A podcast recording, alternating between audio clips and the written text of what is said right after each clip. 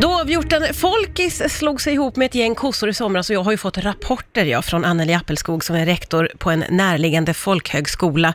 Eh, och nu så förstår jag ju att kossorna har tagits in och då är man ju så nyfiken på hur det går för denna dovhjorten. Anneli finns med på telefon. Hej Anneli!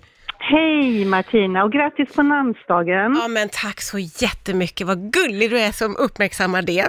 Tack snälla. Ja, självklart, det är fina grejer. Du, eh, kossorna har väl tagits in för vintern nu? Ja, det gjorde de eh, sista veckan i oktober där.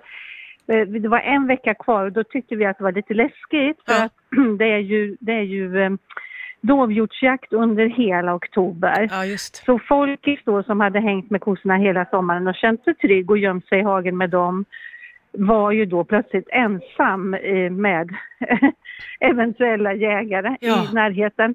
Men det har gått bra. Ja. Han överlevde den veckan och han har inte gett sig vidare. Han tar lite större svängar, lite längre lovar. Han skiftar mellan de här tre kohagarna som han gjorde i somras med kossorna. Ja.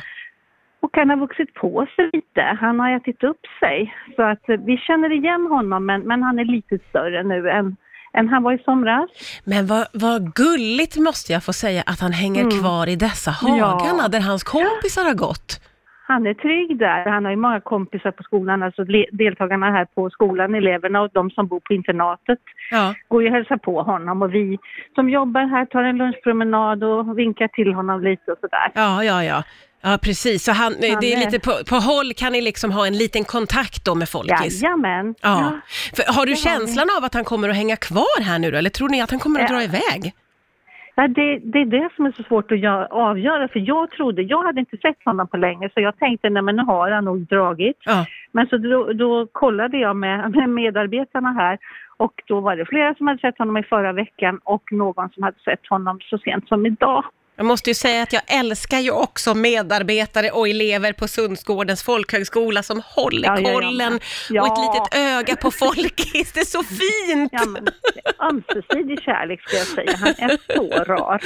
Ja, gud vad spännande. Men då får ni ju fortsätta hålla ett öga på Folkis under vintern och sen blir det ju så spännande att se vad som händer när kossorna ska släppas ut igen I då. vår, ja. Alltså, vår, eh, alltså sommaren är ju lång i Skåne. Det är tidigt på våren och sent på hösten Ja, som djuren får vara ute. Så att eh, jag hör av mig till dig. Ja, vad Eh, eller gulligt. du hör av dig till mig när du undrar nästa gång.